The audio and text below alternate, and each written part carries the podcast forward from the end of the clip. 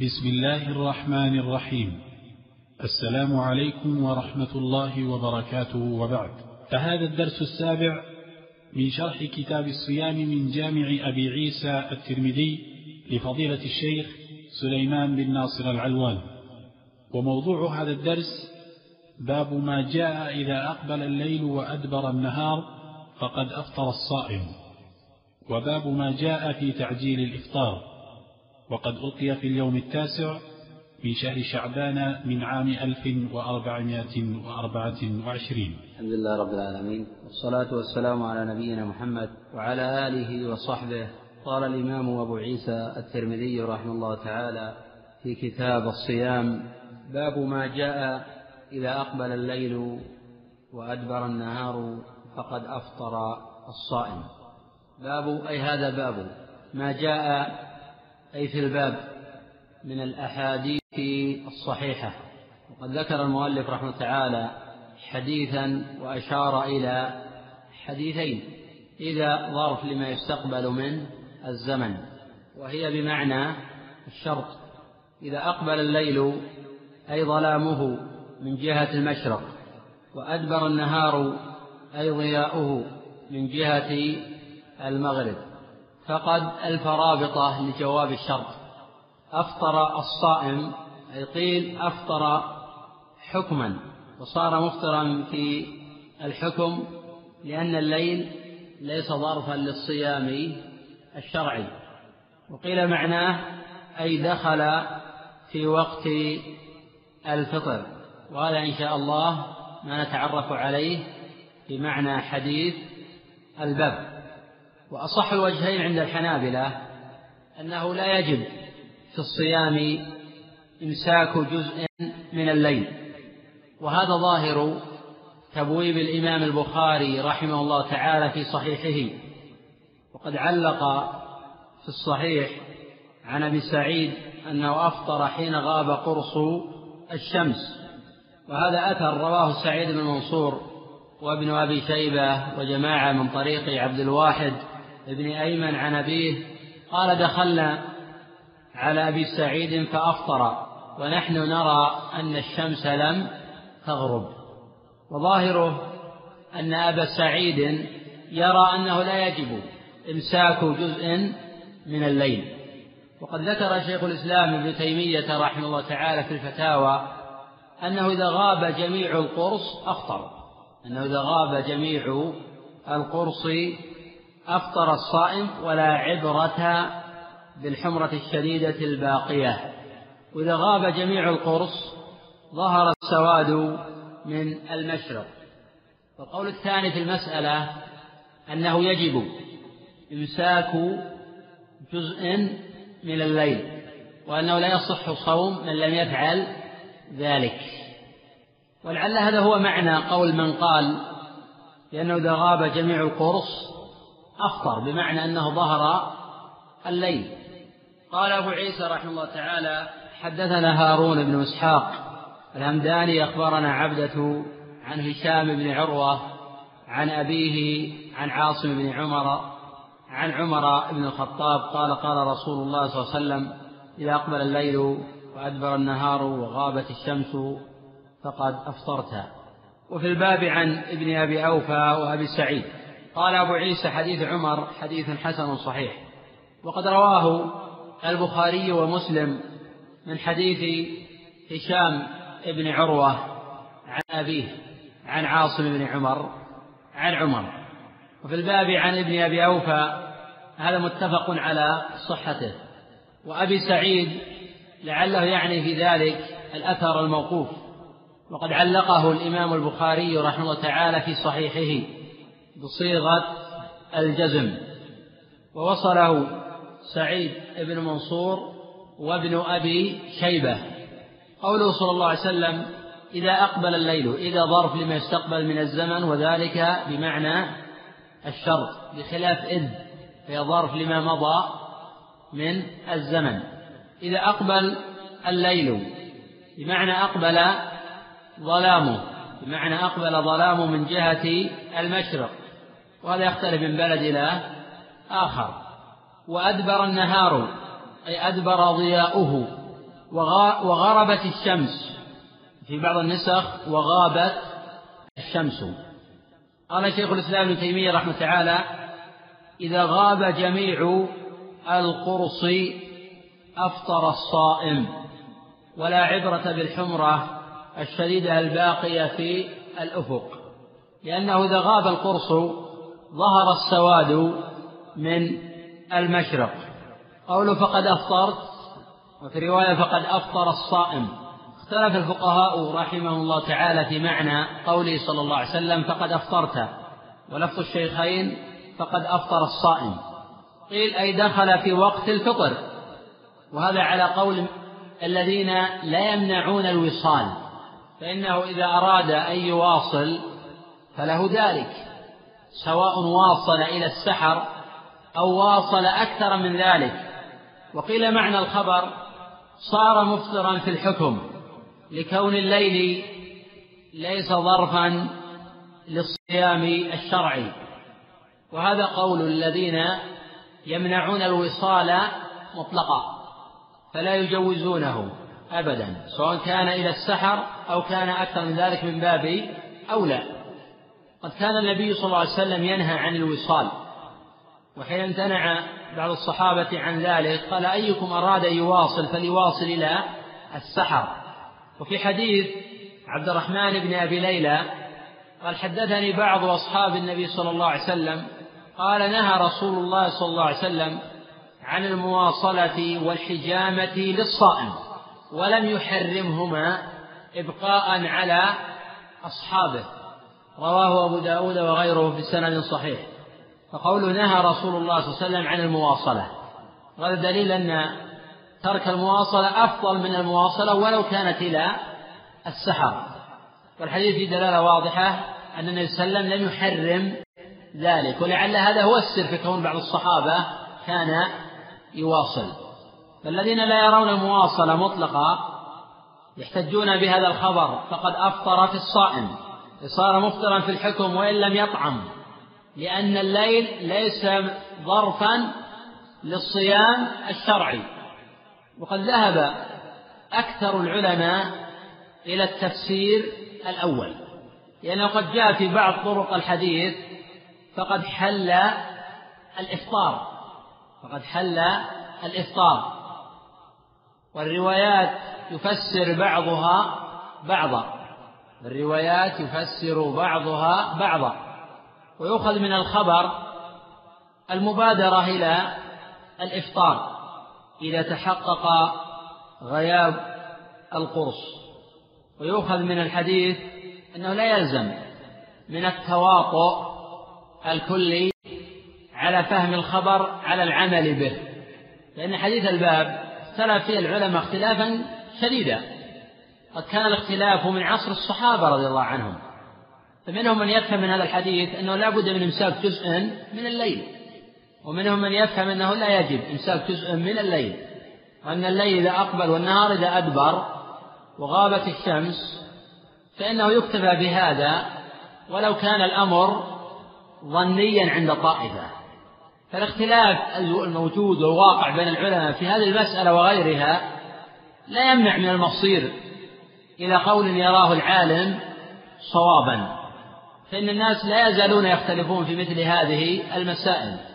وفي دلالة واضحة أن المسميات الشرعية قد تكون قطعية في ثبوتها ولا تكون قطعية في دلالتها. وهذا كثير جدا. ينبغي أن نفرق وأن نفهم بين ما يكون قطعي الثبوت قطعي الدلالة وبين ما يكون قطعي الثبوت ظني الدلالة أو الدلالة وجهان صحيحان. ولذلك في حديث عبد الواحد بن أيمن عن أبيه حين قال دخلنا على أبي سعيد فأفطر ونحن نرى أن الشمس لم تغرب. فأبو سعيد رضي الله عنه أفطر حين غاب القرص. هذا على ظنه. وعلى ظن الحاضرين أن الشمس لم تغرب. فأفطر ولم يفطروا. ولم ينكر بعضهم على بعض أو يعب بعضهم على بعض. فالأدلة عند أبي سعيد والأدلة عند أيمن قطعية في الإفطار حين تغرب الشمس. والاختلاف وجد هل غربت أو لم تغرب. وهذا كثير في الاختلافات الواقعة بين الناس. فهم يتفقون على الأصل والتي يختلفون في فهم الأصل. فيجب أن يعذر بعضهم بعضا. ما داموا يبحثون عن الحق ويبحثون عن الصواب. وما دام المنطلق هو الكتاب والسنة على فهم السلف الصالح. وكان الشافعي وغيره من العلماء يقولون فيما يريدون من مسائل الاجتهاد. كلامنا الصواب يحتمل الخطأ وكلام غيرنا خطأ يحتمل الصواب.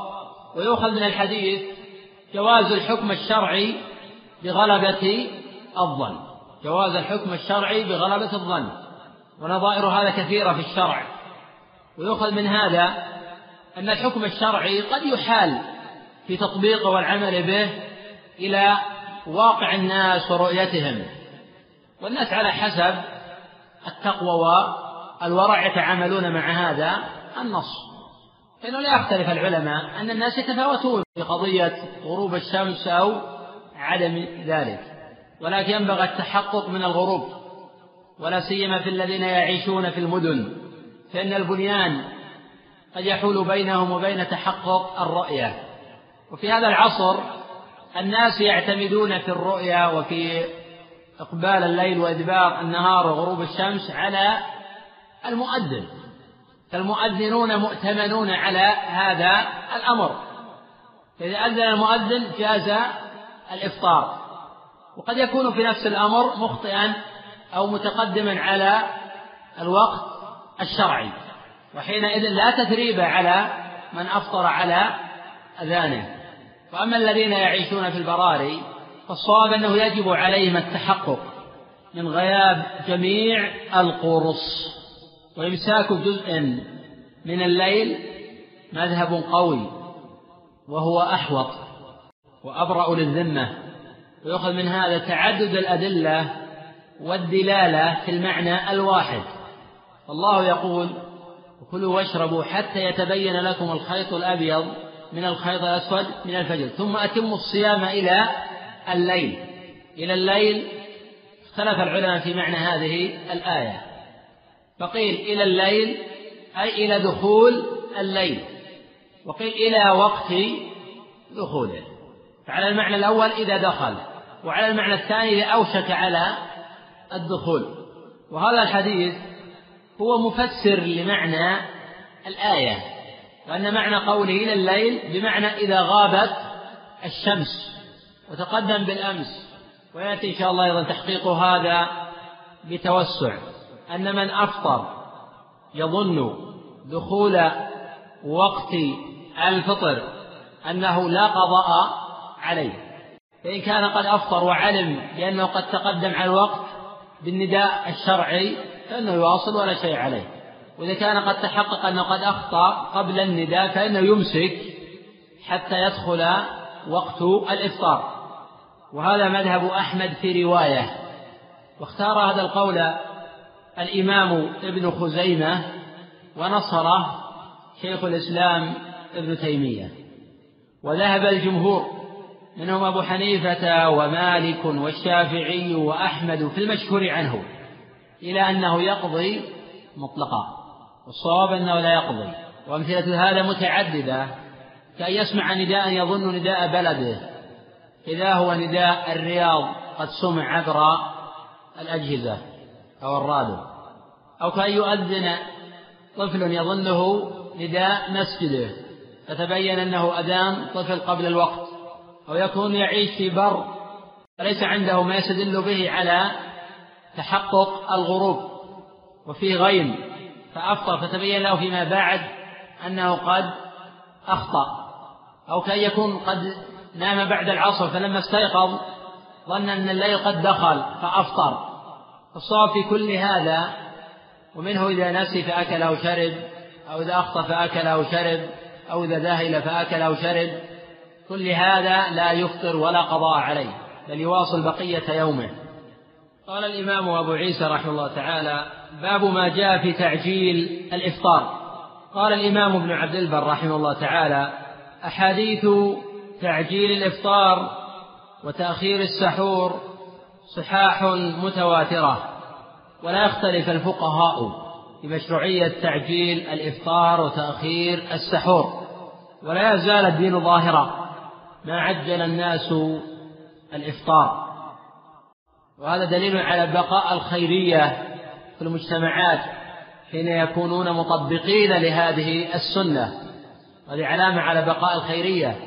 وما من مجتمع يؤخر الإفطار حتى تشتبك النجوم إلا وكان فيه من الشر أكثر من الخير. وهذا واقع الرافضة فإنهم لا يفطرون حتى تشتبك النجوم. وهم في هذا يشابهون اليهود والنصارى. فإن اليهود والنصارى يؤخرون الإفطار حتى تشتبك النجوم. ومن تشبه بقوم فهو منهم. وقد جاء في مسند الإمام أحمد حديث عبد الرحمن بن ثابت بن ثوبان عن حسان بن عطية عن أبي منيب الجرشي عن ابن عمر أن النبي صلى الله عليه وسلم قال بعثت بالسيف حتى يعبد الله وحده لا شريك له وجعل رزقي تحت ظل رمحي وجعل الذلة والصغار على من خالف أمري ومن تشبه بقوم فهو منهم. قال شيخ الإسلام ابن تيمية رحمه الله تعالى في الاقتضاء إسناده جيد وظاهره يقتضي كفر المتشبه بهم. وأقل أحواله التحريم. ومسألة التشبه مسألة خلافية بين الفقهاء. فمنها ما يصل إلى الكفر ومنها ما يصل إلى الكبيرة. وقد جزم غير واحد من العلماء لأن أقل أمر التشبه التحريم. وذهب طائفة إلى أنه يوجد ما هو مكروه مما هو تشبه بالكفار وهذا قول طائفة كبيرة من الفقهاء. وهذا ما يعبر عنه أيضا شيخ الإسلام في مواضع من كتبه. بينما جزم طائفة من العلماء أنه ليس في التشبه ما هو مكروه بل هو كله حرام. إلا إذا دلت قرينة صارفة لهذا ولا فالأصل التحريم. قال أبو عيسى حدثنا بندار أخبرنا عبد الرحمن بن مهدي عن سفيان عن أبي حازم وأخبرنا أبو مصعب قراءة عن مالك بن أنس عن أبي حازم عن سهل بن سعد قال قال رسول الله صلى الله عليه وسلم لا يزال الناس بخير ما عجلوا الفطر.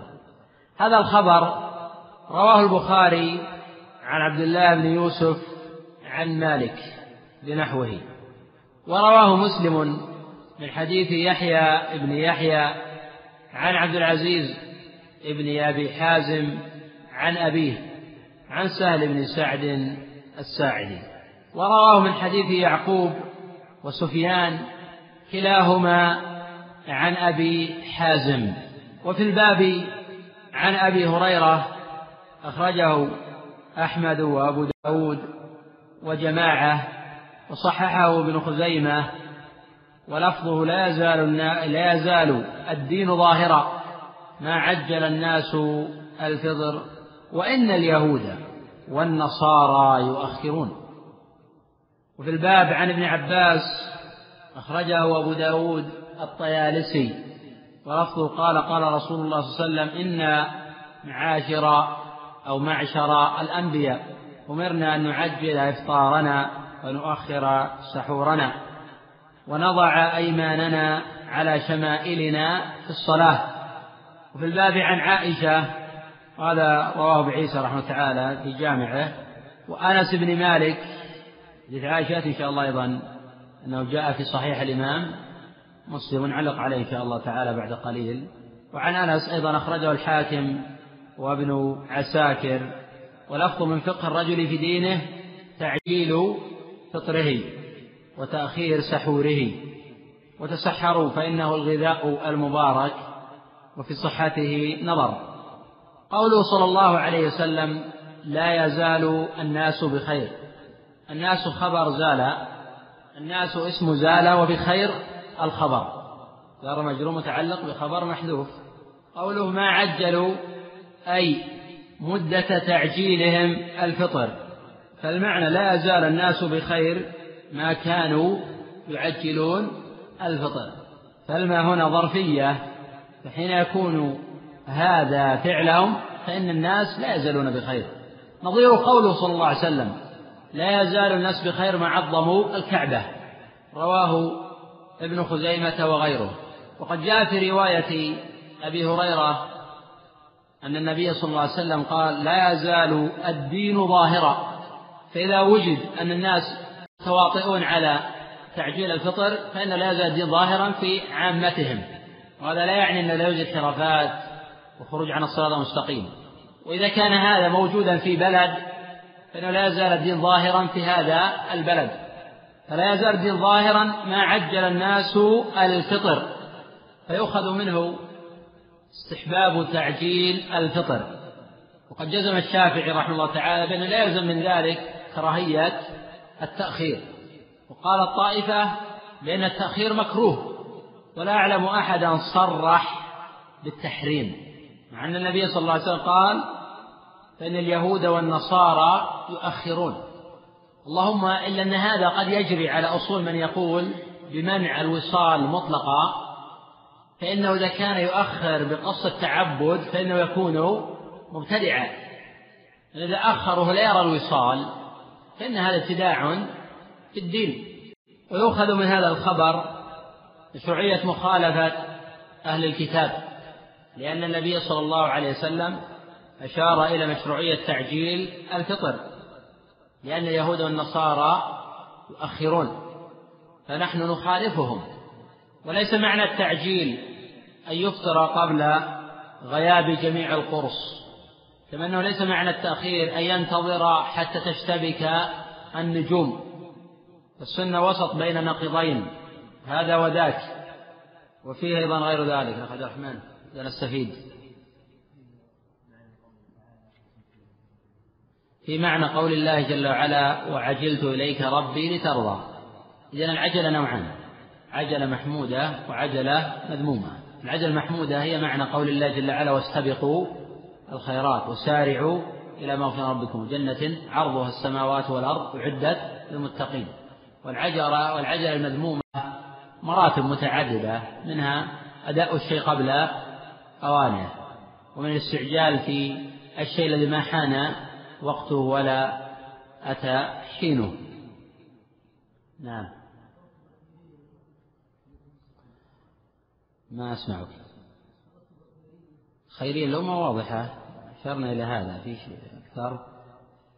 لكن اللي نستفيد الآن أيضا من حديث الباب أن الخير في الحقيقة باقي لأن الحديث الأخرى متواترة أن لا تزال عصابة من أمتي. وهذه العصابة لابد أنها عاملة بهذا الخبر. الأحاديث الأخرى مفسرة أنه لابد أن يوجد ولكن يتنامى هذا الخير كلما وجد هذا أكثر. ففي أنه قد تربط الأحكام بأداء السنة على ما وراءها. والأحاديث متواترة عن النبي صلى الله عليه وسلم أنه قال ولا تزال عصابة من أمتي على الحق منصورين لا يضرهم من خذلهم ولا من خالفهم حتى يأتي أمر الله تبارك وتعالى. فما دام الناس يؤدون هذه السنة ويعجلون الإفطار ويؤخرون السحور فإن الخير لا يزال باق فيهم. وحينئذ يصبح الخير أكثر من آه، الشر. وفي نفس الوقت يجب مخالفة أهل الكتاب في الجملة. وإن كان في واقع الحال أن هذه الأمة سوف تأخذ ما أخذ الأمم السابقة.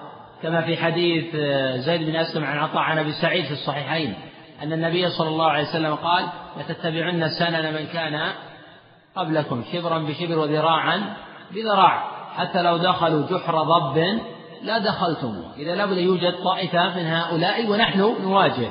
هؤلاء ونبين للناس ونحذرهم من غب مغبة مشابهة أهل الكتاب. وإن كان في واقع الأمر لا بد أن يوجد. وإن كان في واقع الأمر لا بد أن يوجد. فحسب الإنسان يجتهد في خلاص نفسه.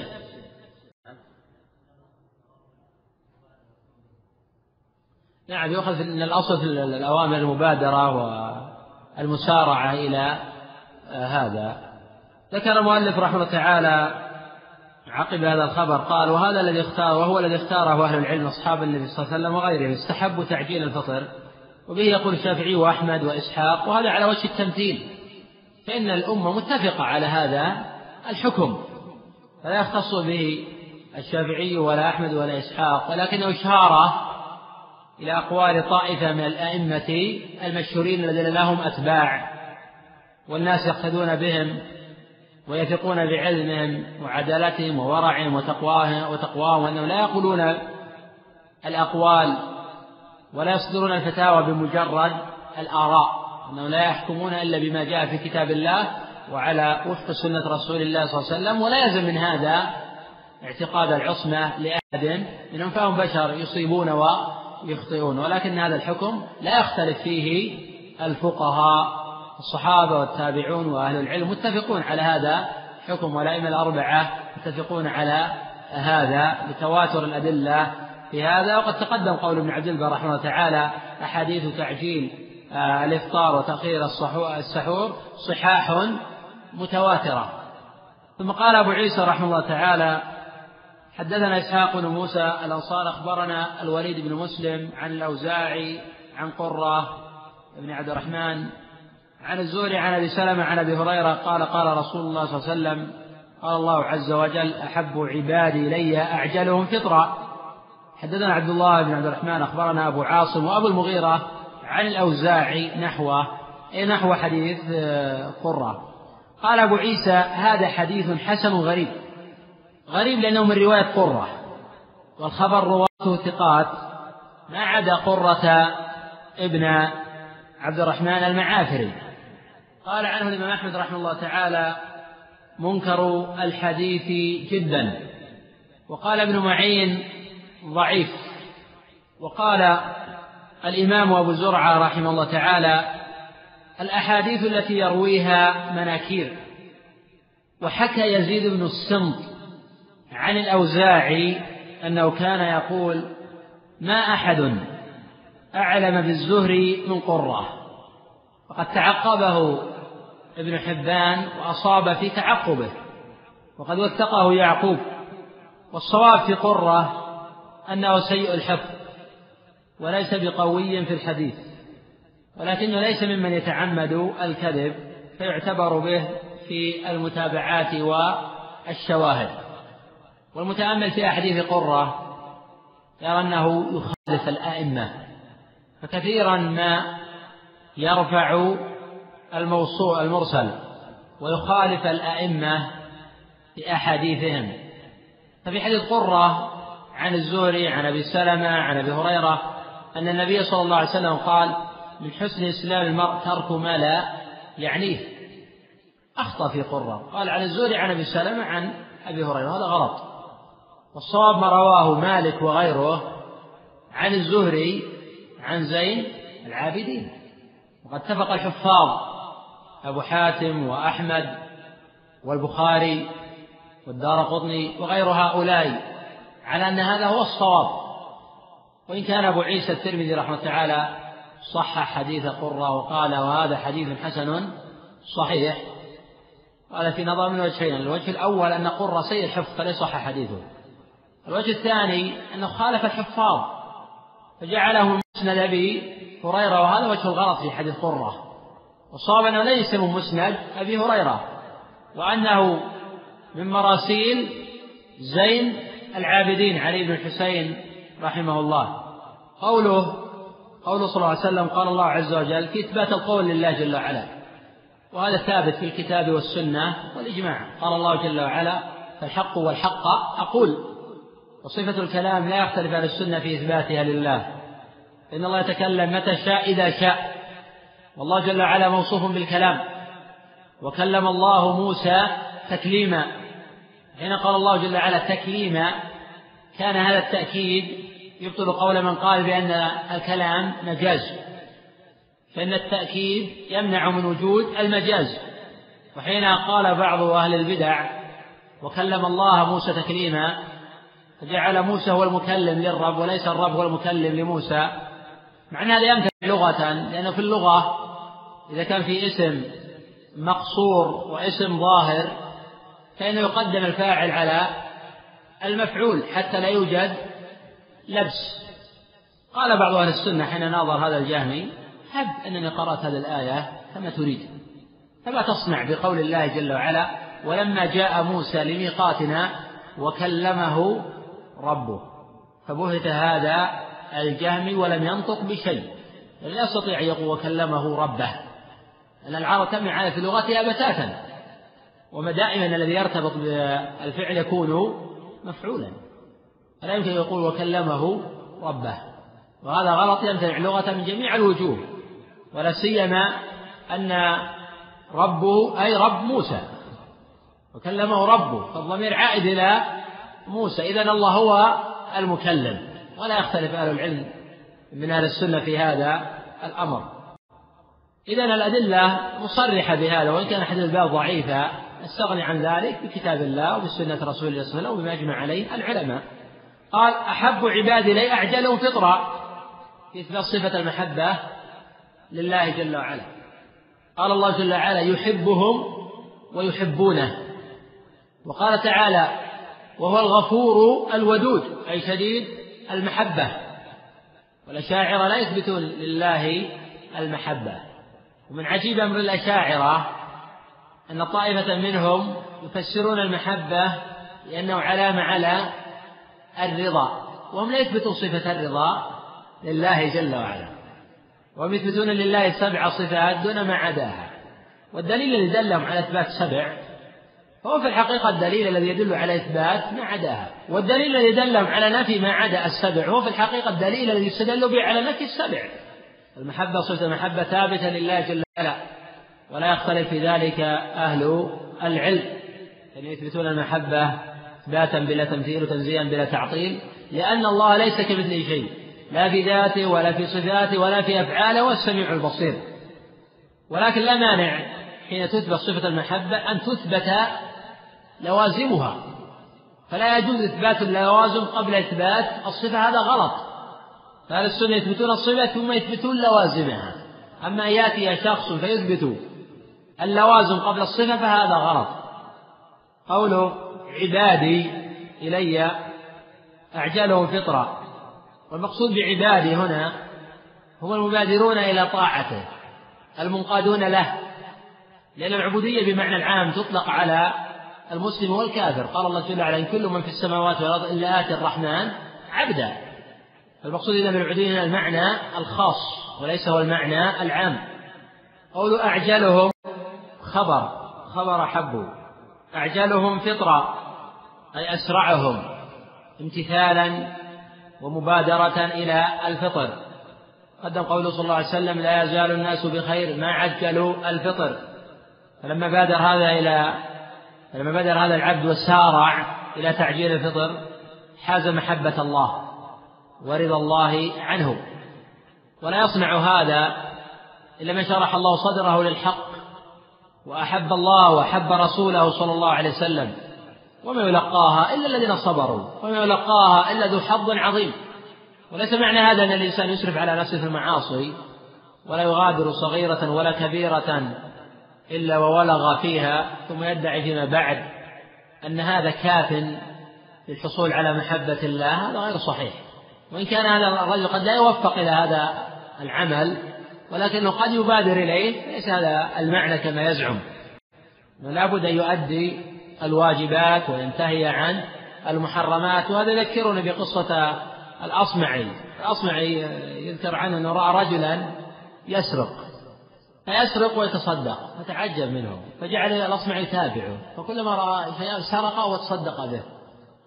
فوقفه الأصمعي رحمه الله فسأله لماذا رأيتك؟ تسرق وتتصدق.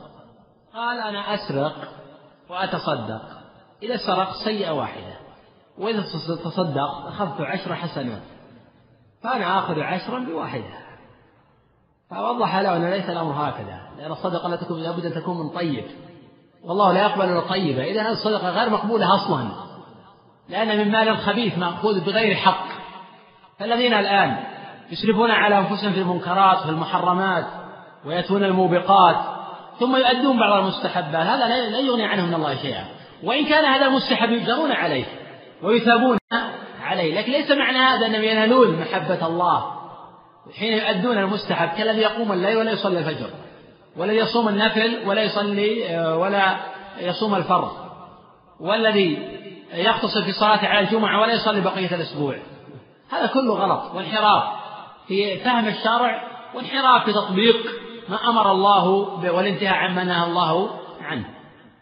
قال أبو عيسى حدثنا هناد أخبرنا أبو معاوية عن الأعمش عن عمارة ابن عمير. عمارة بن عمير هو التيمي ثقة ثبت. خرج له الستة وليس في الكتب الستة أحد يوافق في اسمه واسم أبيه. ما هناك أحد اسمه عمارة بن عمير؟ سواه هو التيمي. عن أبي عطية أبو عطية كما قال أبو عيسى اسمه مالك بن أبي عامر الهمداني ويقال مالك بن عامر الهمداني وهو صح. قال أبو عطية دخلت أنا ومسروق على عائشة فقلنا يا أم المؤمنين فيها الأدب في الخطاب. فعائشة أم المؤمنين وإن رغمت أنوف الرافضة. لا يقرون بهذا ولا يزالون يصرون على ظلمهم وبغيهم وعدوانهم لأن عائشة بغي وأن قد زنت لأن قد بغت وزنت ولذلك هم متفقون على تفسير قول الله جل وعلا أولئك مبرؤون أي عائشة على ما يقوله أهل السنة وليس على اعتقادهم وما يرونه.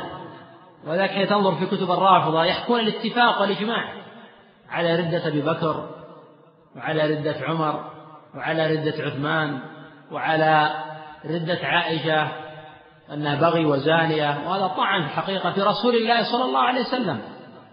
فعائشة من أحب الناس إلى الرسول والحديث الصحيحين وأبوها أحب الرجال إلى الرسول صلى الله عليه وسلم والخبر في الصحيحين. وليست موبقات الروافض في قذف عائشة فحسب. الرافضة مخلطون في كل أقسام التوحيد.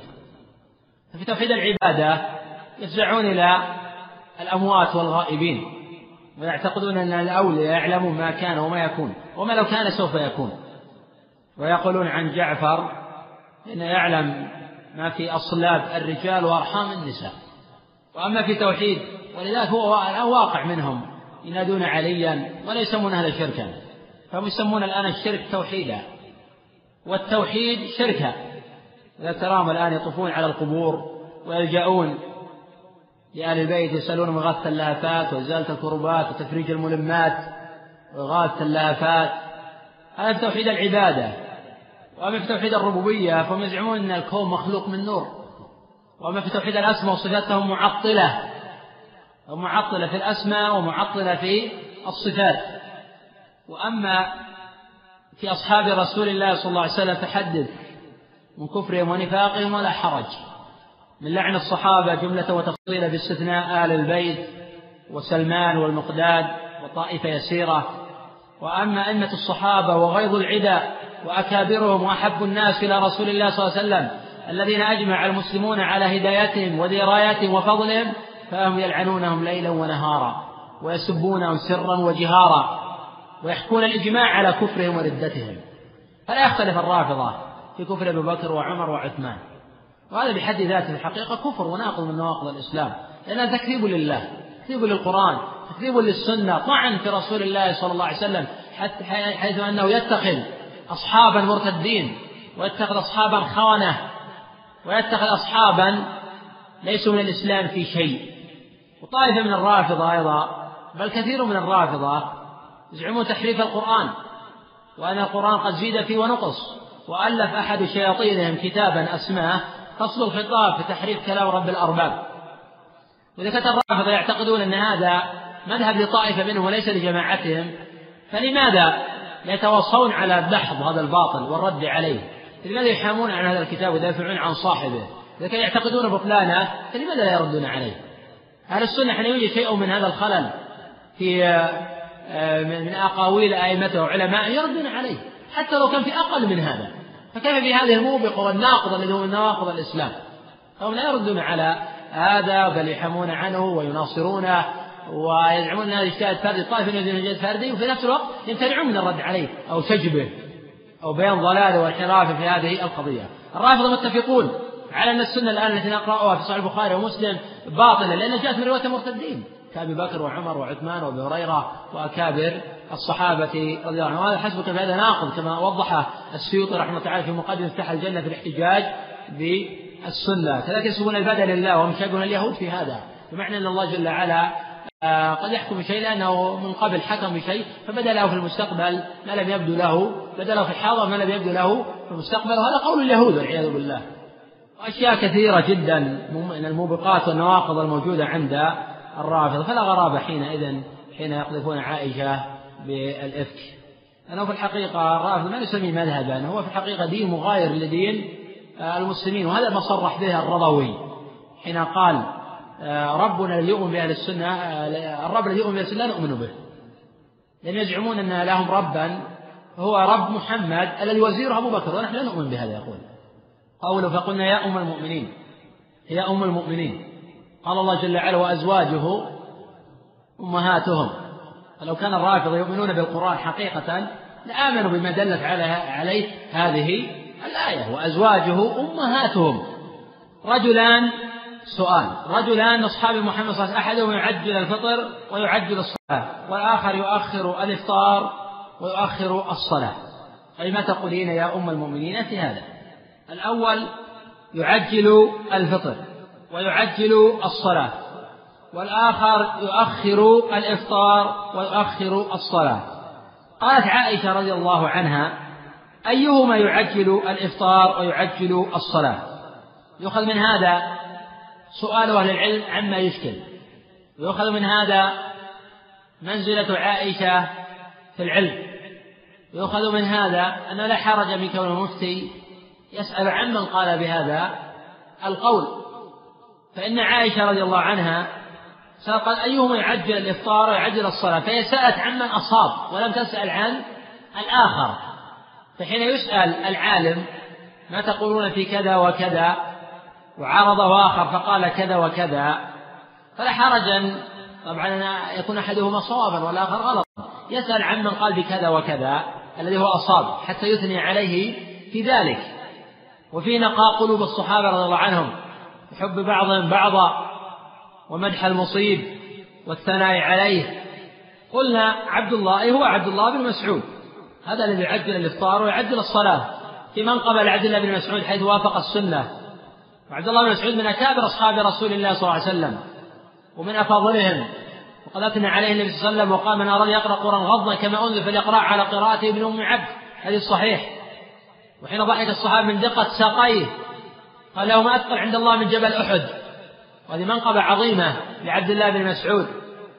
قالت عائشة هكذا صنع رسول الله صلى الله عليه وسلم. أي صنع رسول الله صلى الله عليه وسلم. فعبد الله بن مسعود صنع كما صنع رسول الله صلى الله عليه وسلم. فيؤخذ من هذا الحديث فضيلة تعجيل الإفطار وتعجيل الصلاة. يلاحظ في هذا العصر أن الناس يؤخرون الإقامة في صلاة المغرب مراعاة لكون الناس يفطرون. حقيقة الناس الآن يفطرون ويتعشون بين الأذان والإقامة. فذلك يؤخرون الصلاة وهذا غلط. فينبغي لأئمة المساجد أن لا يتغير الوضع في رمضان عن غيره. فإن جماعة من أئمة المساجد في عصرنا في رمضان يؤخرون المغرب حتى تشتبك النجوم وهذا غلط. وخلاف السنة الثابتة عن رسول الله صلى الله عليه وسلم. ويكفي من الإفطار أن يتناول الإنسان تمرة أو تمرتين أو ثلاثا أو أربعا أو خمسا أو ستا ويشرب الماء ثم يبادر إلى الصلاة. ثم بعد الصلاة يذهب ويأكل ما طاب له. إلى صلاة العشاء. أما كونه يجلس يفطر ويتعشى بين ذا والإقامة على حساب أن الإمام سوف يؤخر الصلاة ويخالف السنة فهذا غلط من الإمام. فلا نعين الناس على تعطيل آه، السنة أو الوقوع في الحرام. فقوله والآخر أبو موسى هو الأشعري رضي الله عنه. معروف قصة أبي موسى حين سئل عن بنت وبنت ابن وأخت وأخطأ في الفتوى. فسئل عن ابن مسعود فقال البنت النصف ولابنة الابن السدس من الثلثين والباقي للأخت الشقيقة آه، تعصيبا. فرجع السائل ابن موسى قال آه، سألت ابن مسعود فقال كذا قال لا تسألوني ما دام هذا الحبر فيكم. فلم يرى غضاضة أنه حين أخطأ قال لا تسألوني هذا الحبر فيكم وأنه قد أصاب ولم يكترث من قول السائل. سألت ابن سألت ابن مسعود. صحابة تطيب نفوسهم بمثل آه، هذا. ولا غضاضة في مثل هذا. مالك رحمه الله تعالى سئل حين سئل عن التخليل في أحد دروسه فقال أنكر أن يكون في له أصل أو ورد ذلك شيء عن النبي صلى الله عليه وسلم. وكان في الحاضرين ابن أخي ابن وهب أو ابن أخي الزهري الشك مني. فلما انتهى الدرس أخبر قال ما تقول في كذا وكذا ورده إسنادا. فقال هذا إسناد جيد. فقال فيه التخليل. فكان مالك يفتي فيما بعد في التخليل مع أن المحدثين مع أن المحدثين مختلفون في أحاديث. التخليل صحيحة لا؟ بس أن حديث آه، لقيت بن صبر وبالغ آه، خلل بين الأصابع فيدخل الساق أن تكون صحيح فإن حديث جيد. قال أبو عيسى هذا حديث حسن صحيح. وقد رواه مسلم من حديث يحيى ابن يحيى وأبي كريب عن أبي معاوية وهو محمد بن خازم الضرير. ورواه من طريق ابن أبي زائدة عن الأعمش بنحوه. نقف على قول المؤلف باب ما جاء في تأخير السحور والله أعلم. ننظر في أسئلة الإخوة. الأخ يقول أحبكم في الله. والأخ من الكويت أحبك الله الذي أحببتني فيه. يقول ما الحكم الشرعي في فتاة لم تصم القضاء أول ما بلغت إلى حد هذه السنة؟ هل يجب عليها أن تصوم تلك السنوات الماضية أو يكتفى بأن تظهر مبلغا من المال.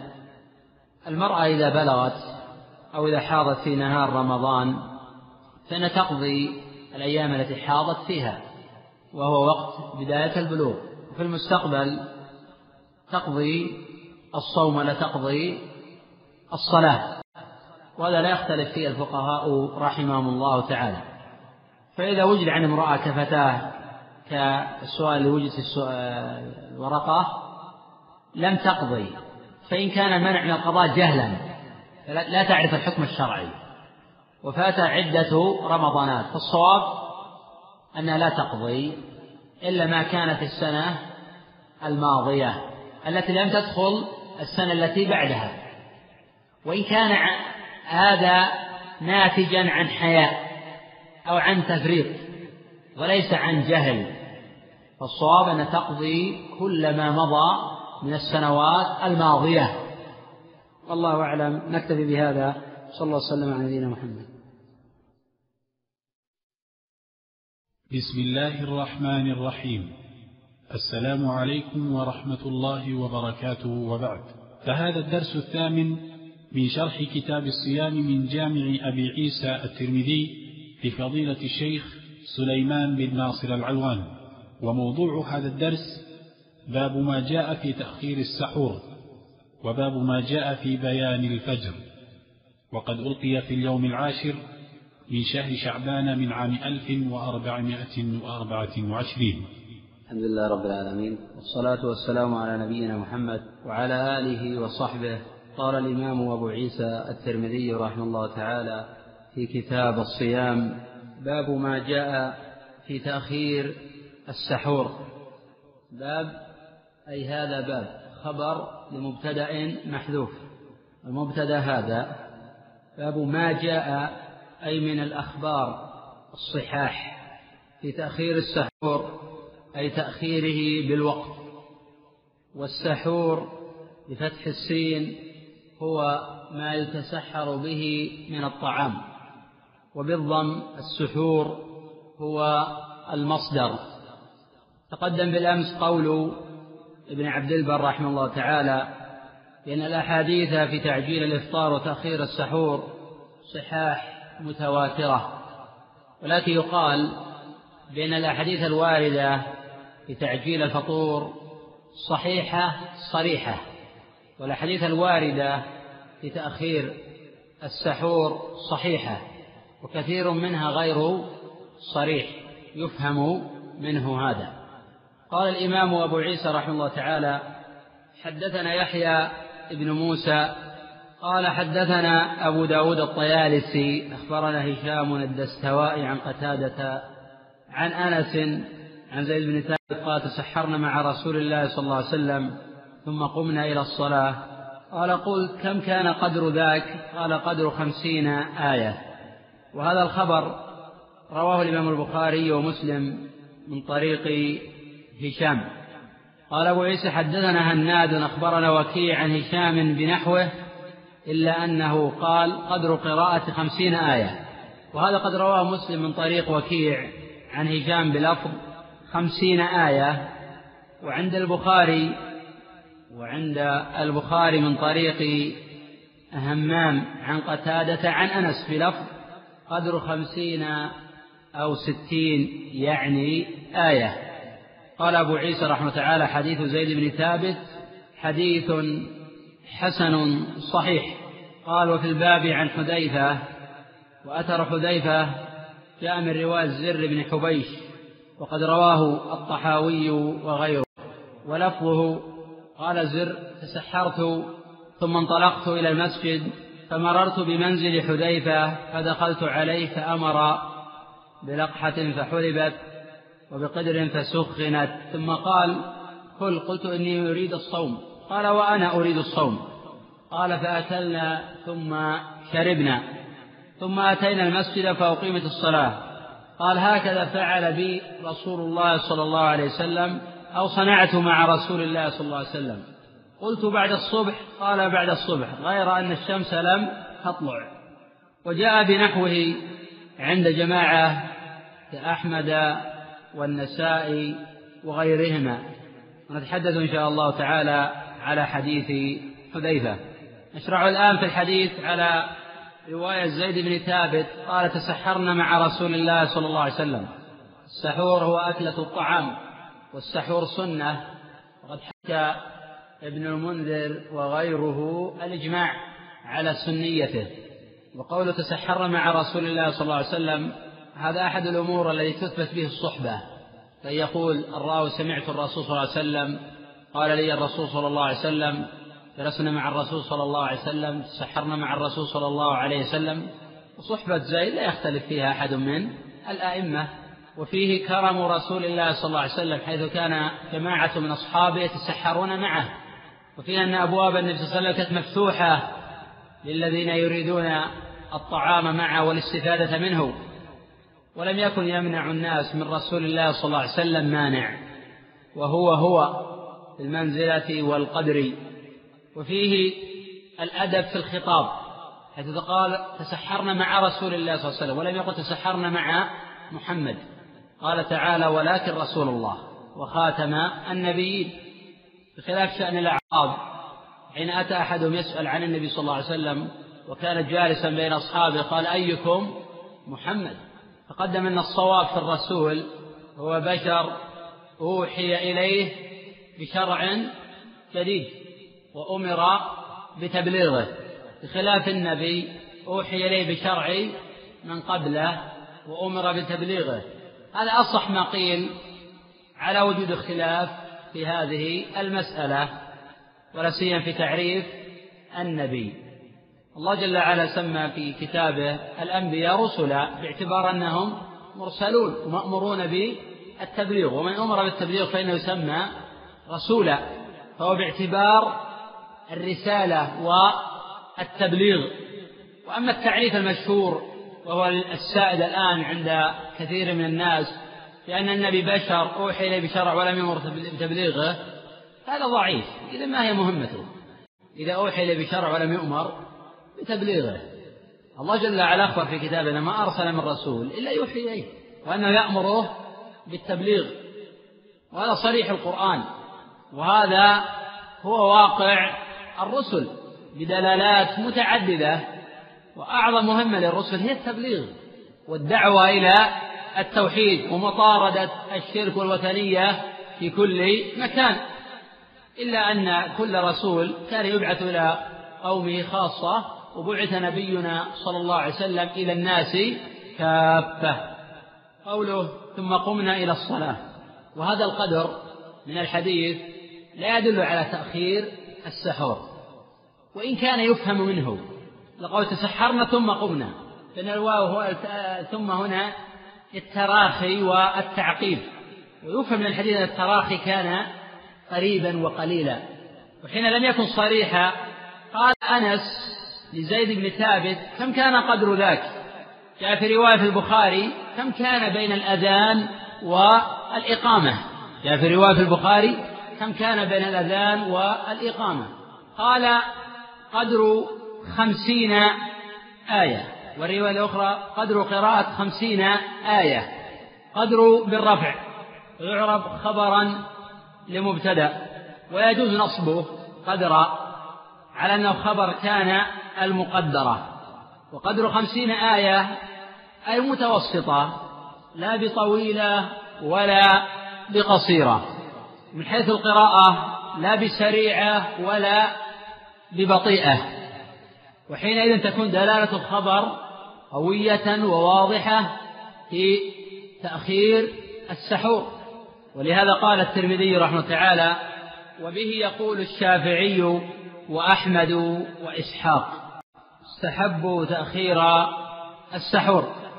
وقد جاء في البخاري من طريق عبد العزيز بن أبي حازم عن أبيه عن سهل بن سعد الساعدي رضي الله عنه. قال كنت أتسحر في أهلي ثم تكون سرعتي أن أدرك السجود مع رسول الله صلى الله عليه وسلم.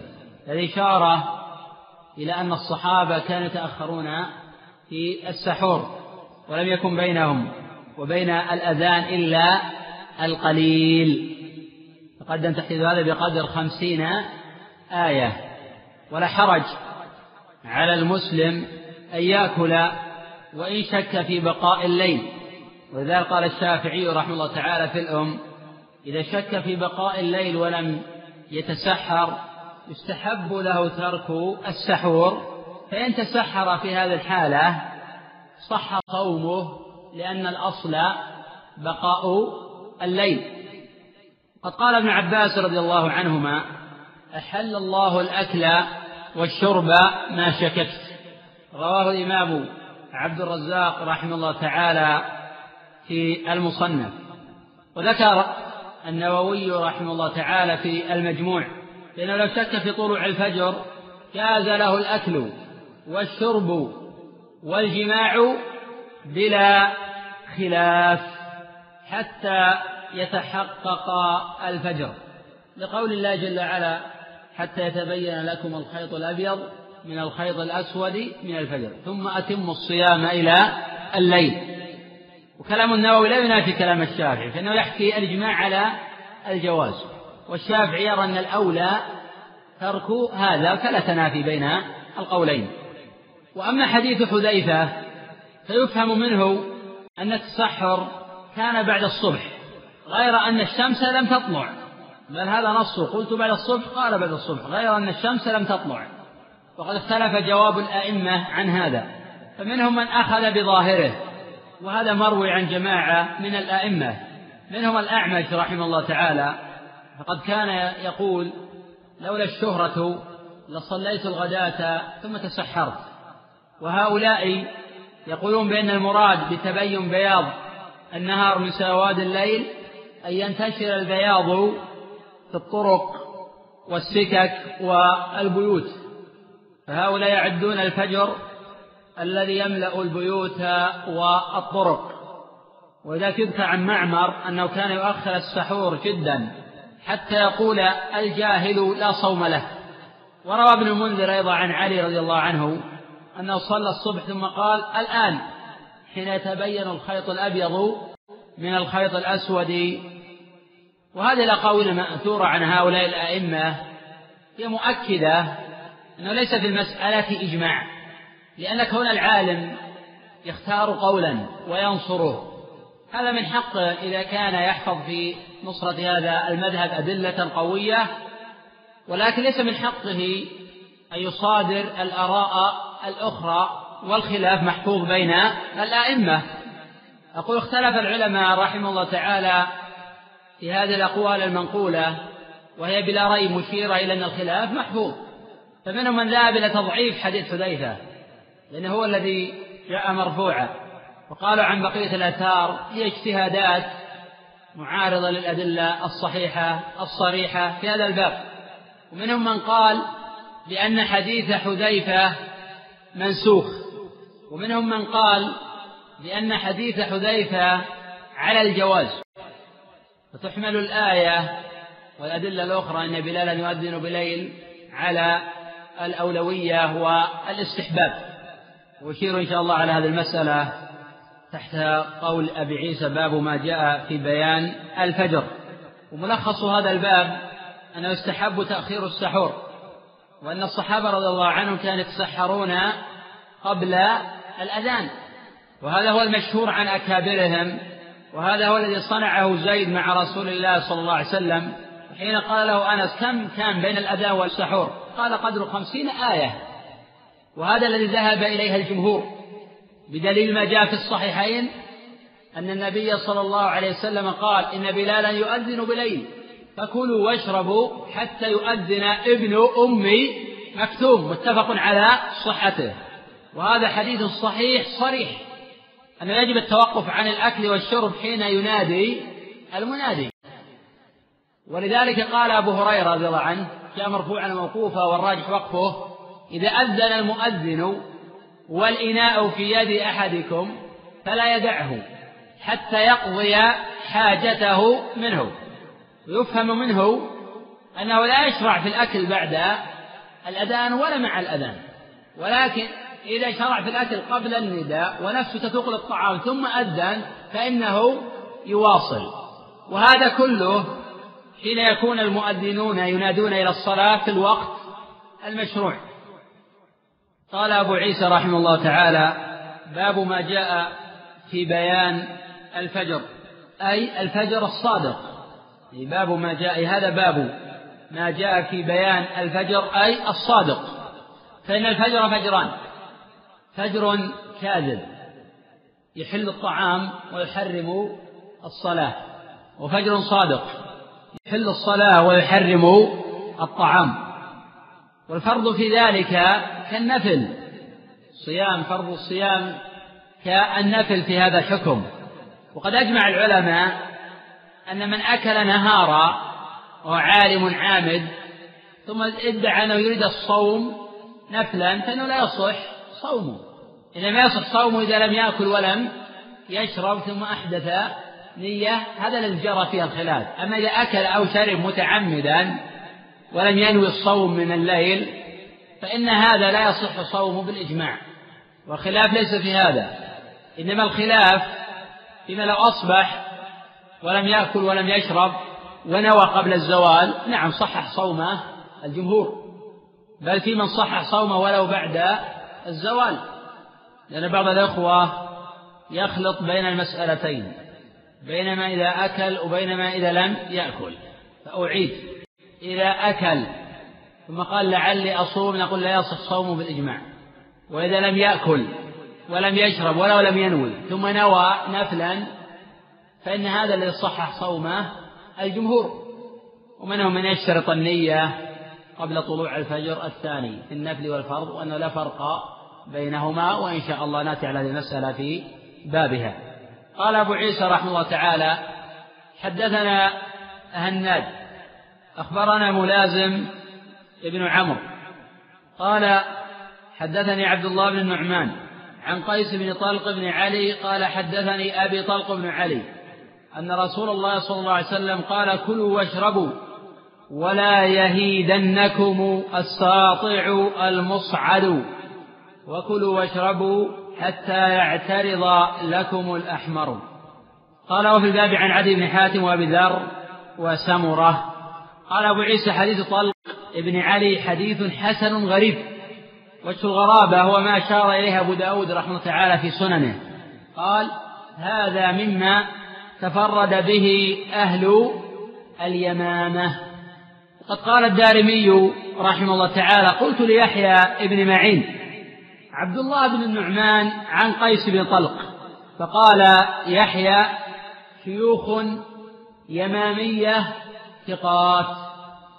فقال يحيى شيوخ يمامية ثقات. وجمعناه وجاء معنا هذا الخبر عن غير واحد من الصحابة رضي الله عنهم عن النبي صلى الله عليه وسلم وهو ما أشار إليه الإمام في قوله وفي الباب. فأما حديث عدي بن حاتم فقد جاء في البخاري ومسلم. وأما حديث أبي ذر فأخرجه الطحاوي. وأما حديث سمرة فقد رواه الإمام مسلم رحمه الله تعالى في صحيحه وأشار إليه أبو عيسى رحمه الله تعالى في جامعه وأورد بالإسناد. وفي الباب أيضا عن ابن عباس وهذا مما لم يذكره المؤلف وقد رواه ابن خزيمة في صحيحه. وفي الباب عن جابر رواه الحاكم رحمه الله في مستدركه. قوله كلوا واشربوا. الأمر هنا أمر إباحة والإباحة نوعان إباحة شرعية وإباحة بمعنى استصحاب الأصل في كل مسألة. فمنكم يمثل للنوع الأول ويمثل للنوع الثاني. فمنكم يمثل للنوع الأول إباحة شرعية بمعنى جاء الشرع بإباحتها ونص على إباحتها. وهي بمعنى جاءت بمعنى الأمر المذكورة في آية البقرة. والنوع الثاني الأصل الإباحة باعتبار لا يحتاج إلى دليل لأنه استصحاب للأصل في كل باب. وجدت ماء الأصل فيه الطهارة. لماذا؟ قال شيخ ما الدليل على لا يحتاج إلى دليل. لأن استصحب الأصل في هذا الباب. نعم. هذا الأصل. أنا أريد الآية الدالة على الإباحة أمر الله جل وعلا بها. سورة البقرة. لا. نعم. هذا إشارة لما يتوهمه الكثير. ليست دلالة هذا. آية الصيام. لا. نعم. آية. أحل لكم ليلة الصيام الرفث إلى نسائكم. حل لكم ليلة الصيام الرفث إلى نسائكم. هذه إباحة شرعية. بمعنى أن الله جل وعلا ذكر الإباحة وجاء قول الله جل وعلا مبينا أن هذا من الأمور المباحة الحلال التي لا يتحرج منها أحد. سواء جاء هذا بلفظ الأمر أو جاء هذا بلفظ الإباحة. ولكن جاء بلفظ الأمر تقدم التفصيل في ذلك. أنه كان مسبوق بنهي فإن الأمر يرجع إلى ما كان عليه من قبل. وإذا حللتم فاصطادوا. لا نقول الأمر هنا للوجوب غلط. ولا نقول الأمر هنا للندب هذا غلط. ولا نقول الأمر للإباحة هذا غلط. نقول أن الأمر يرجع إلى ما كان عليه من قبل أي قبل النهي. وحل لكم ليلة الصيام الرفث لأن هذه إباحة شرعية. النوع الثاني الإباحة التي هي استصحاب الأصل في الباب. ولذا قال كلوا واشربوا ولا يهدنكم الساطع المصعب. إذا هذا الأمر للإباحة. وفي في مقابل من يتصور أنه لا يجوز له أن يأكل ولا أن يشرب فتقول له كل. ومن ذلك يعني الأمر إذا وقع عن سؤال فإنه لا يفيد الوجوب قال لك شخص أدخل تقول ادخل. أنت لا تأمر أمر إيجاب إنما هو جواب لسؤاله.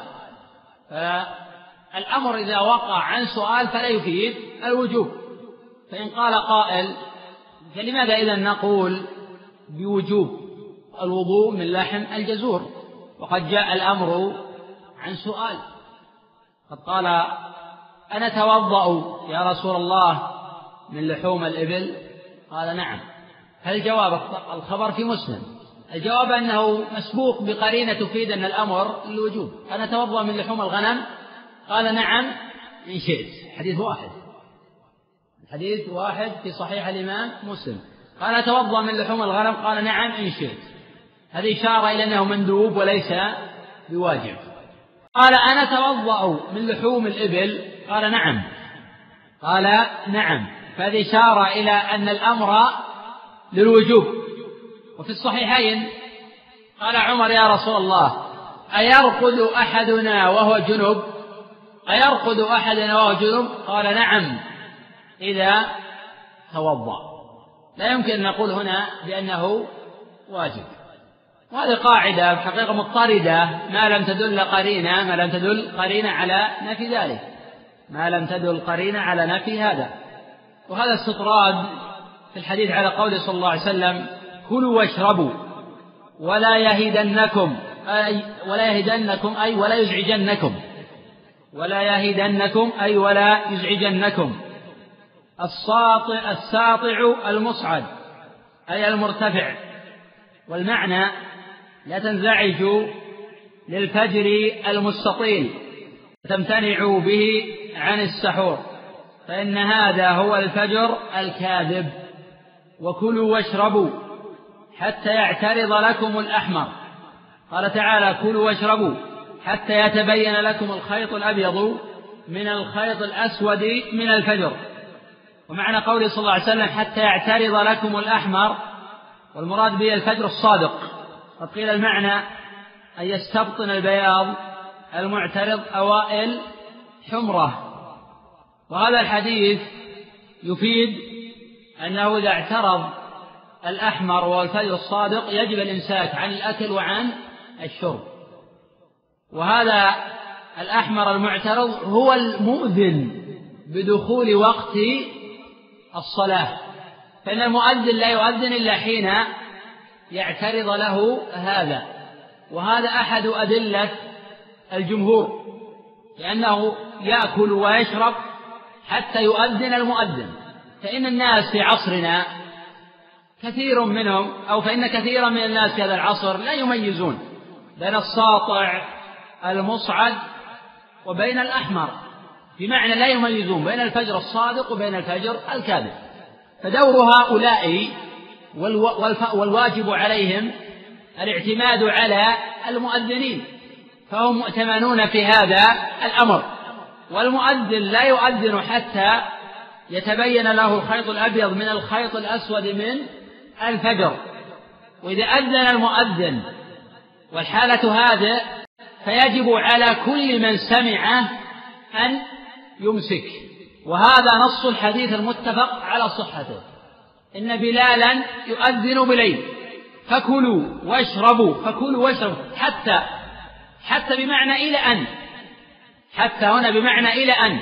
أي إلى أن يؤذن ابن أم مكتوم. إن بلالا يؤذن بليل فكلوا واشربوا حتى يؤذن ابن أم مكتوم. مفهومه أنه إذا أذن وجب عليكم الإمساك. تقدم أن بعض العلماء يقول إن هذا على الأولوية والصواب أنه على الإيجاب. ومنهم من قال بأنه واجب ولكن لا يلزم من ذلك أن من خالف يعتبر مفطرا والاحتياط في هذا الباب مشروع. ولا سيما الأدلة قوية وظاهرة وهو مذهب الجمهور من الصحابة والتابعين والأئمة المتبوعين. إذا تبين الخيط الأبيض من الخيط الأسود من الفجر فإنه يجب الإمساك عن الأكل وعن الشرب. إذا كان قد شرع قبل التبين ثم تبين فلا حرج أن يواصل حتى يفرغ من الطعام. قال أبو عيسى رحمه الله تعالى والعمل على هذا عند أهل العلم أنه لا يحرم على الصائم الأكل والشرب حتى يكون الفجر الأحمر المعترض حتى يكون أي حتى يوجد يكون هنا تامة.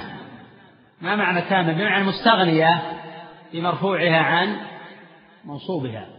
قال أبو عيسى وبه يقول عامة أهل العلم أي من أصحاب النبي صلى الله عليه وسلم والتابعين وغيرهم ولم يحكي أبو عيسى رحمة تعالى خلافا في المسألة. وإن كان قوله وبه يقول عامة أهل العلم قد يفهم منه أنه يقصد الأكثر.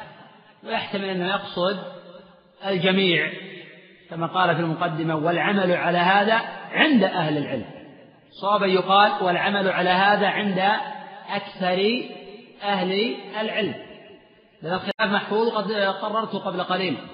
خلف في ذلك حذيفة وعلي بن أبي طالب رضي الله عنه وخلف في ذلك معمر والأعمش وجماعة من الحفاظ. لأن هذا مبني على الاختلاف في معنى الفجر الصادق من الفجر الكاذب. وذا قال أصحاب هذا القول لم يكن يعدون الفجر فجركم إنما كانوا يعدون الفجر الذي يملأ البيوت والطرق.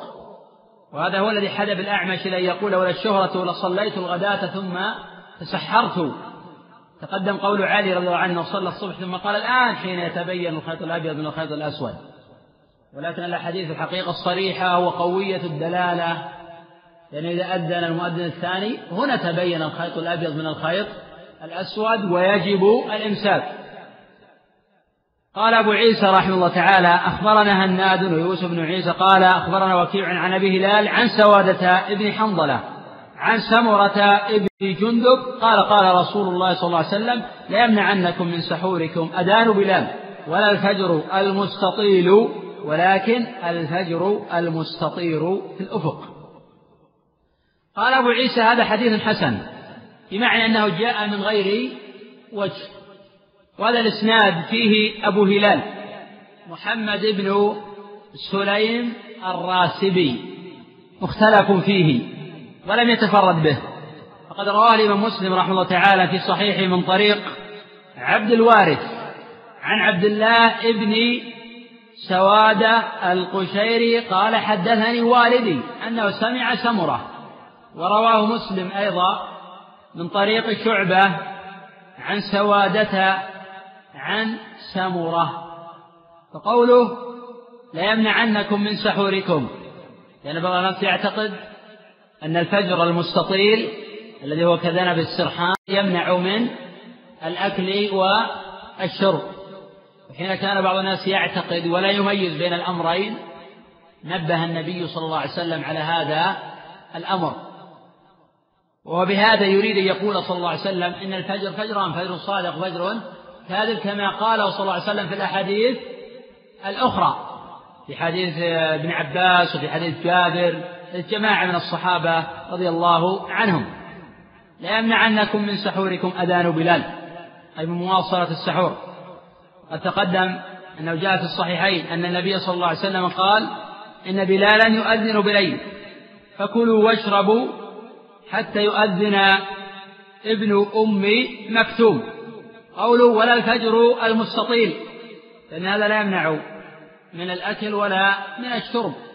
ولكن أي الذي يمنع من الأكل والشرب ويحل الصلاة هو الفجر المستطير في الأفق.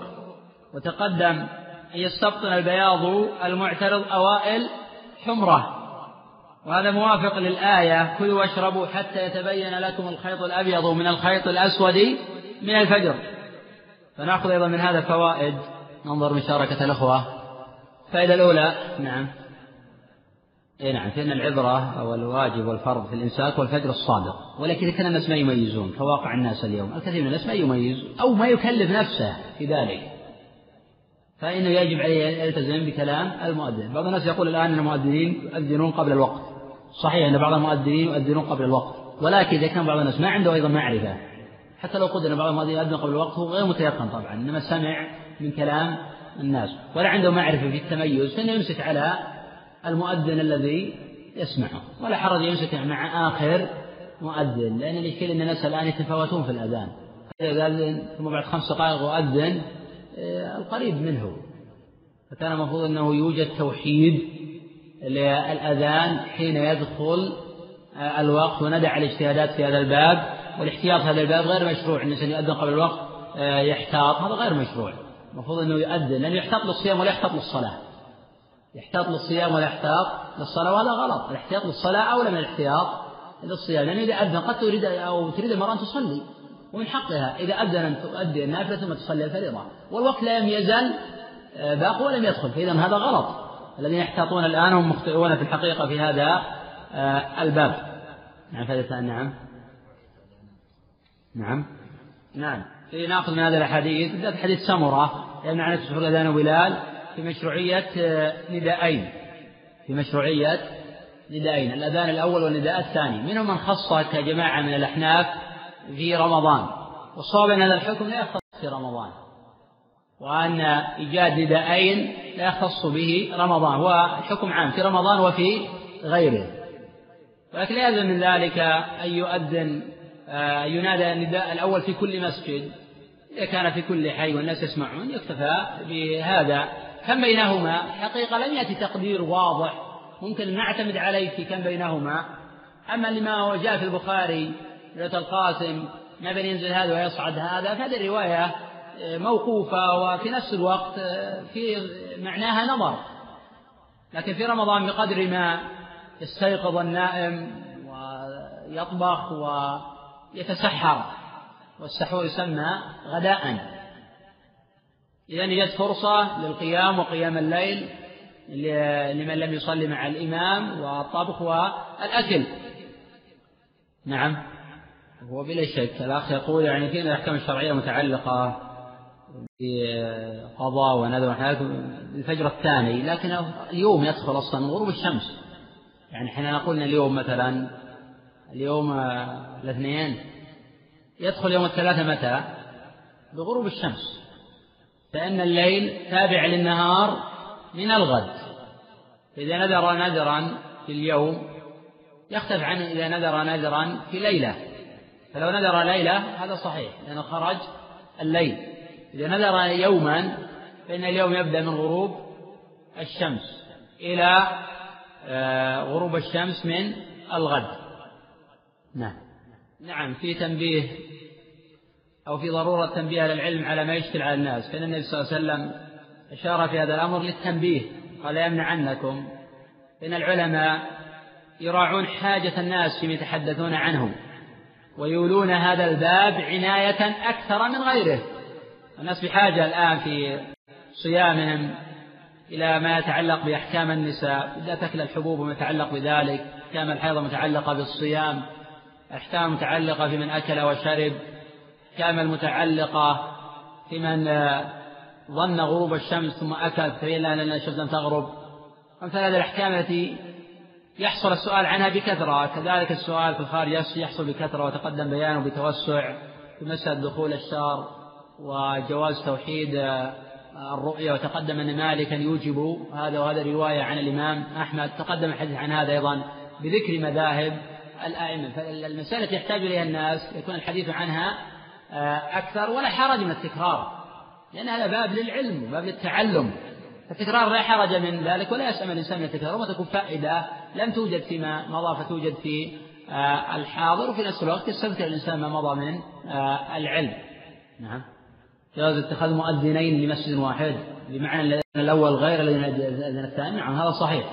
أن بلال يؤذن بليل فكلوا واشربوا حتى يؤذن ابن أم مك ولو نادى نداء الأول هو ينادي النداء الثاني لا حرج من ذلك. ولكن من أذن فهو يقيم استحبابا وليس بواجب. نعم. نعم في مشروعية السحور ونتحدث عن هذا إن شاء الله في بابه وأنه مستحب. ألا يؤخذ من هذا قبول خبر الأحاد؟ أخ محمد هل يؤخذ من هذا قبول خبر الأحاد؟ نعم يؤخذ لأن الناس يفطرون بقبول خبر واحد. إذا في الرد على الأشاعرة وبعض الفقهاء الأشاعرة لا يقبلون خبر الأحاد لا في العقائد ولا في غيرها وبعض الفقهاء بعض الفقهاء الحنفية يرفضون خبر الأحاد في أحكام بشروط وضوابط عندهم. فهذا الحقيقة أنه دليل واضح على قبول خبر آه، الأحاد. ونحن نعلم أن النبي صلى الله عليه وسلم بعث معادا إلى أهل اليمن يبلغهم الدين كله. وهو واحد ولم يعترض عليه أحد من أهل اليمن لأن هذا آه، أحد. نقف على هذا ونأخذ إن شاء الله تعالى غدا. باب ما جاء في التشديد في الغيبة للصائم. نتناول الآن بعض الأسئلة الواردة في هذا الباب. الأخ السائل من الرياض يقول هل الحجامة تفطر؟ في حقيقة تحدثت عن المسألة في أحد الأسئلة الماضية. وقلت أيضا نتحدث عنها إن شاء الله تعالى في بابها وأشير إلى هذه القضية على عجل لأن الخلاف مشهور منهم من قال الحجامة تفطر وهذا المشهور في مذهب الإمام أحمد رحمه الله تعالى وحكاه شيخ الإسلام تيمية عن أكثر أهل الحديث. ومنهم من قال الحجامة مكروهة ولا تفطر إذا كانت تضعف الصائم ومنهم من قال الحجامة لا تفطر مطلقا وهذا مذهب الشافعي وقال عن الأحاديث الواردة أفطر الحاجة المحتوى ونحو ذلك بأنها منسوخة وهذا الصواب من مذاهب العلماء بأن الحجامة لا تفطر الصائم مطلقا. وفي نفس الوقت هو قول الجمهور الصواب أن هذا هو قول الجمهور. والذي حكاه ابن حجر وغيره عن عامة الصحابة أو عن أكثر الصحابة والتابعين. وقد قيل لأنس رضي الله عنه أكنتم تكرهون الحجامة للصائم؟ قال لا. إلا من أجل الضعف من رواه. سبق خرجته من رواه من منكم يعرف من رواه؟ رواه أبو داود. أو حديث عبد الرحمن بن أبي ليلى. نعم. وقع في ذهني أنك تقصد حديث عبد الرحمن صحيح فرواه من وعي بن أبي داود. نعم. نعم. جاء في صحيح البخاري من طريق شعبة عن ثابت البناني قال قلت لأنس أكنت تكرهون حجامة للصائم؟ قال لا إلا من أجل الضعف. الذي عند أبي داود وهو الذي أشار إليه الأخ محمد جاء من طريق عبد الرحمن بن أبي ليلى قال حدثني بعض أصحاب النبي صلى الله عليه وسلم أن النبي صلى الله عليه وسلم نهى عن الحجام والمواصل الصائم ولم يحرمهما إبقاء على أصحابه. وإسناده صحيح. وقد قال أبو سعيد الخدري رضي الله عنه رخص للصائم في الحجامة والقبلة. رخص للصائم في الحجامة والقبلة. آه، من العلم من يقول بأن الرخصة مقابلها العزيمة. فرخص رخص للصائم في الحجامة آه، القول. فالصواب إذن أن الحجامة لا تفطر. وعليه أخذ الدم في نهار رمضان لا يضر الصيام. الأخ يقول وإن كان السؤال غير متعلق آه، في الصيام يقول شيخنا هل تقولون يقول في حديث أبي بردة رضي الله عنه في الأضحية بقول شيخ الإسلام بأن ليست خصوصية له بل لكل من وافق حاله قال الصلاة. نعم هذا هو الأقرب إلى آه، الصواب وأنا توسعت المسألة في آه، الأضاحي وتحدثت عن هذا الموضوع. وإن شاء الله إذا تيسرت الأمور وصلنا إلى هذا الباب في باب ما تقدم شرح لكن موجود ومقيد وموجود في بعض الأشرطة وفي بعض آه، الكتب في تقرير هذه القضية وخلاف العلماء في هذه آه، المسألة. ولكنه نعم ليس بخاص لأبي بردة لأنه كل من وقع في مثل حاله. الأخ السائل من الكويت يقول ما حكم التقبيل في أثناء الصيام للمتزوجين ويجوز للمتزوجين؟ وهذه المسألة أيضا أحد المسائل اللي تقدم الحديث عنها في أحد الأسئلة ونأتي عليها إن شاء الله تعالى في بابها وأشير أيضا على المسألة على عجل. منهم من حرم القبلة للصائم خشية أن يمضي ولأنه إذا أمذى أفطر. ومنهم من فرق بين الشاب الصغير والشيخ الكبير. ومنهم من قال بأن القبلة للصائم جائزة مطلقة وهذا الصواب سواء كان شابا صغيرا أو شيخا كبيرا لأن النبي صلى الله عليه وسلم كان يقبل وهو صائم حديث الصحيحين كان يباشر وهو صائم الحديث متفق على صحته. والله جل وعلا يقول لقد كان لكم في رسول الله أسوة حسنة فإن قدر أنه أمذى حين يقبل فالصواب أنه لا يفسد صومه. واختلف العلماء رحمة تعالى فيما لو أمنى فقال الأئمة الأربعة بأنه يقضي يوما مكانه يمسك بقية يومه ويقضي يوما مكانه. ومنهم من قال بأنه يصح صومه لأنه لما أبيح له هذا لحقته توابع القبلة. لما أبيحت له القبلة أبيحت له توابع ولكن من علم نفسه أنه قد يمني إذا قبل يتجنب التقبيل. يتجنب التقبيل. وإن كان الأصل في القبلة بأنها جائزة للصائم. وأما قوله صلى الله عليه وسلم يدع طعامه وشراب الشهوة من أجلي فالصواب أن المقصود بالشهوة الجماع.